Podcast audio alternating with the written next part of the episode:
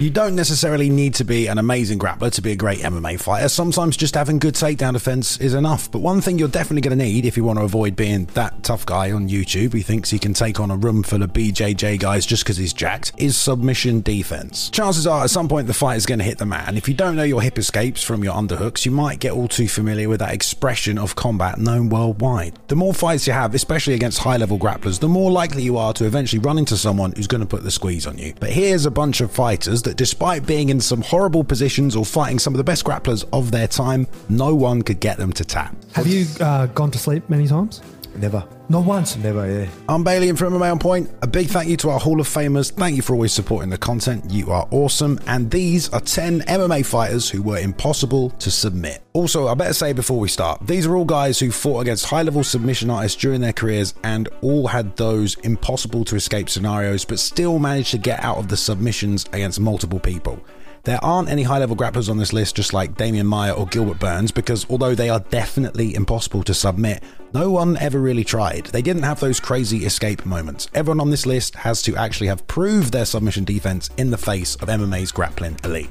So let's go. Number 10, Wonderboy Thompson. Steven's probably the only pure striker that's on this list, which just goes to show that spending all that time with Chris Weidman actually probably paid off. I mean, if you can't beat him on the feet and you can't submit him, then you're more than likely in for some kind of blood sport situation, aren't you? His resilience was first on display when Matt Brown tried to top triangle him and finish him in their fight. Of course, if you watched his epic title fights with Woodley, you'll know that after he got rocked to all hell and somehow didn't go unconscious, Tyron grabbed his neck and tried to pop his head. Oh man, that is so tight. He's gonna tap. Incredible. How is he surviving here?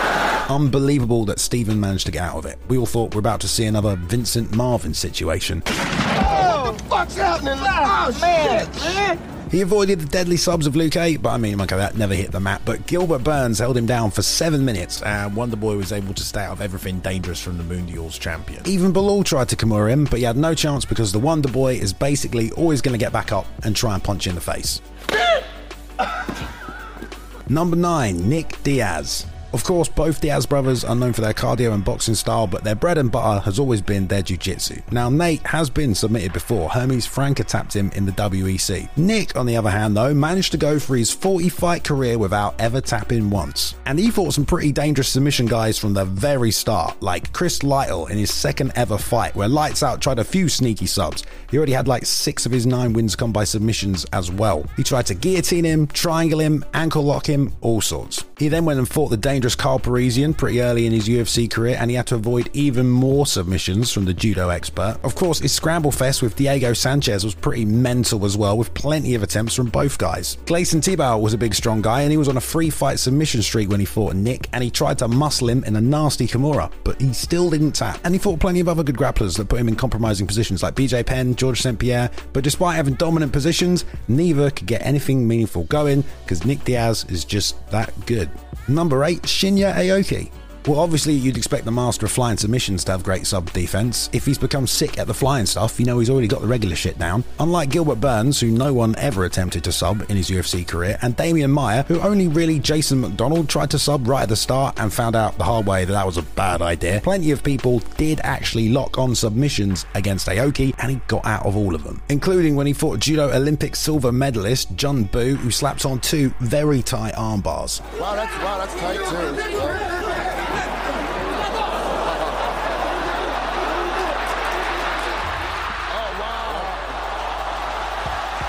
Or one of his nemesis, the Norwegian Joachim Hansen, who seemed determined to tap him in their rubber match. Even old Antonio McKee tried to slip him a sneaky guillotine when he made the trip to Japan. How about the guy who managed to arm triangle and end the streak of the Pride lightweight champ, Takanori Gomi? Yeah, Marcus Aurelio. He even tried to strap on an armbar, but Aoki just proved too slick. Rich Clemente and Satoru Kitaoka both tried to muscle something onto Aoki, but the Baka survivor lived up to his name and worked his way out. Probably most impressive, though, is that even at 39 years old when he went against one of the hottest BJJ prospects, Cade Ruotolo, in one championship grappling and managed to get out of all of his subs as well. What kind of sorcery is that? What is he doing right there? In Shinya Aoki's 52 fight MMA career, he is 31 and 0 for submissions. Now, that is a seriously impressive stat, and he definitely deserves a spot on this list. Number 7, Diego Sanchez. In almost every literal sense, Diego throws himself into the fire in every MMA fight he's had. He's going Charlie's Angels full throttle, power double legging you and relentlessly trying to punch you in the face. What's probably most impressive about the fact that Diego has never been submitted in his 44 fight career is that he's almost always trying to get the fight to the mat. Doesn't matter how good you are or who you've strangled in the past, he was a nightmare in top position. When you're sticking your head into your opponent to take him down, you think the guillotine would be there, but it just never was. I mean, what about that time he literally John Wooed out of Marcin Held's stranglehold? He ran through a who's who of submission experts and he squished them all like he was making homemade smash burgers. He out takedowned and nullified Karo Parisyan, beat up and outmuscled Kenny Florian. He also somehow rolled around with Nick Diaz for 15 minutes and didn't get submitted. I mean, Paulo Thiago, who just got sub of the night over Mike Swick, tried four times and couldn't get him. Not even the much bigger Michael Chiesa could get it done. Sanchez is forever a dog in the octagon, and despite an up and down career, he has never been made to tap. Number six, Khabib Nurmagomedov. First of all, if you know anything about the Eagle and his grappling, sambo, and wrestling pedigree, you'd have to be pretty crazy to try and submit this guy in the first place, right? I'd say he's widely regarded as the best offensive grappler in the history of the sport, and he proved that time and time again, never ever finding an equal on the mat when it came to controlling his opposition. And I'll say yes, okay, I should probably mention that Gleison Tibau did actually take him down. But even in something like the Rafael Dos Anjos fight, RDA is a guy with a BJJ black belt and 11 submissions in his MMA career at that point. But any attempt he made to even set up the threat of a submission was just immediately shut down. And I know a guy like Michael Johnson doesn't have the best sub offense, but Khabib shakes off his guillotines like they are neck massages. It doesn't matter how deep they seem to be. And I mean, obviously, the big one, Dustin Poirier, who sat for a guillotine in their title fight, that thing was also apparently pretty much locked in. Only one thing, it was very close. This is guillotine.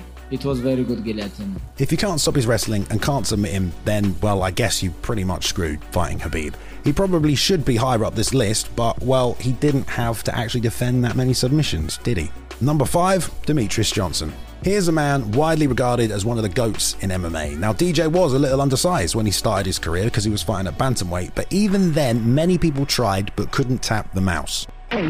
When he fought Miguel Torres, the black belt under Faraz Sahabi, who had 19 wins by submission, he tried to reverse triangle him, Kimura him, leg lock him. It was basically a non stop submission assault, and Demetrious found his way out of all of them. Against Cruz for the title, Dom isn't known for his submissions, okay, but he was much bigger than DJ. He fully flattened him out, even got palm to palm on a choke, but still couldn't finish him. It's no secret those guys down at Alpha Male have some of the best guillotines in MMA. In fact, Joe Benavidez already had four when he fully locked in his patented mounted guillotine on DJ, but again, somehow he survived. And of course, you'll probably remember that fight with Tim Elliott, where the Monkey King showed up with his funky style, had a guillotine deeper than the Pacific Rim Trench, locked it in, but the mouse once again cheesed his way out of it. And I mean, if you needed any more proof of how well rounded the flyweight goat is, I mean, there you go. Number four, Frankie Edgar.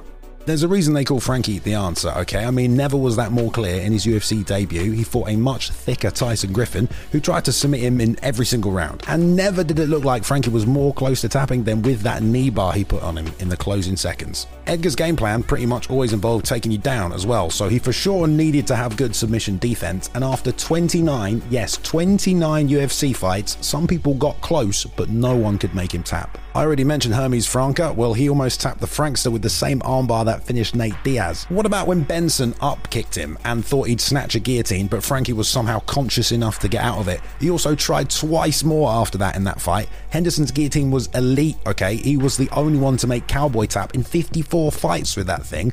And, well, Jim Miller now, but that was literally Cowboy's retirement fight. He also rolled around with freaking Charles Oliveira for 15 minutes and got stuck in a guillotine in that one, but still didn't tap. Even Yair and Chito tried. I mean, Frankie may have been finished towards the end of his UFC run, but he still never tapped. Number 3, Chris Lytle. A UFC veteran now turned BKFC commentator, lights out Chris, often mate, doesn't get the recognition he deserves for some of the fight of the night and submissions of the night that he turned in. But as good as his sub offense was, his defense was just as bloody good because after 54 pro fights in all kinds of promotions across the world, he was never submitted. He had a great battle against a guy who's used to submitting giant people, Minowa Man, and managed to slip out of all of his attacks.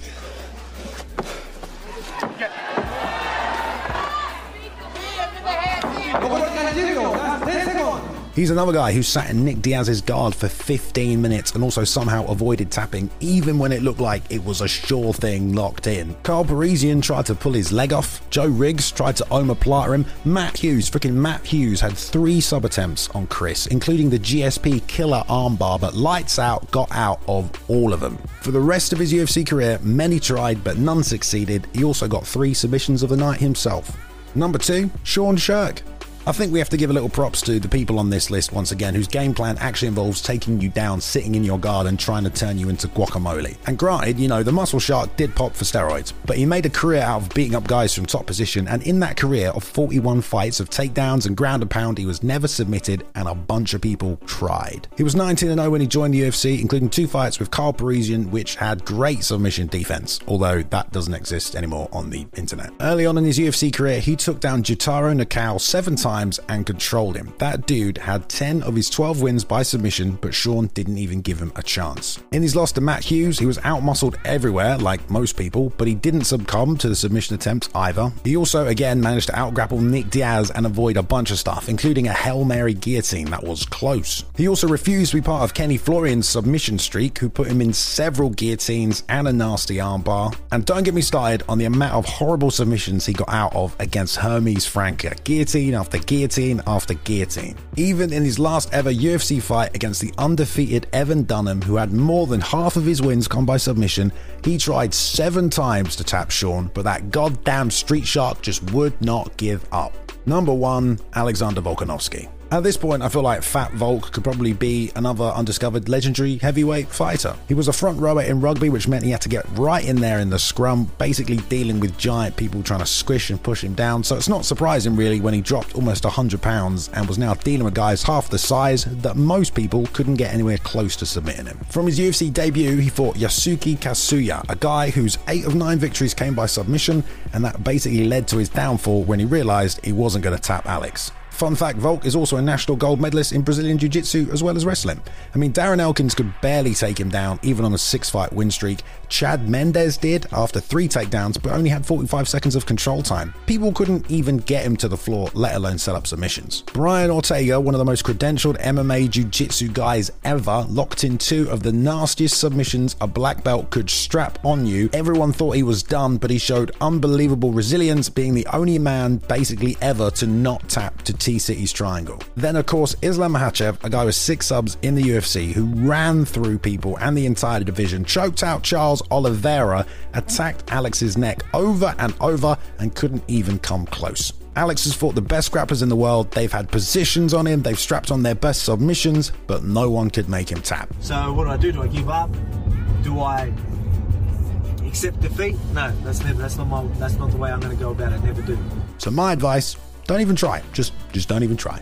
Well, we couldn't do a list about submissions without getting Max Randall to edit it, could we? Thank God he's back from vacation. Cheers, Maximus. Thank you very much. Glad to have you back. You guys should all do him a favor and go check out his Twitter at Max underscore Randall. Hey, all to the MMA on Point channel champions as well. You guys make this kind of content possible.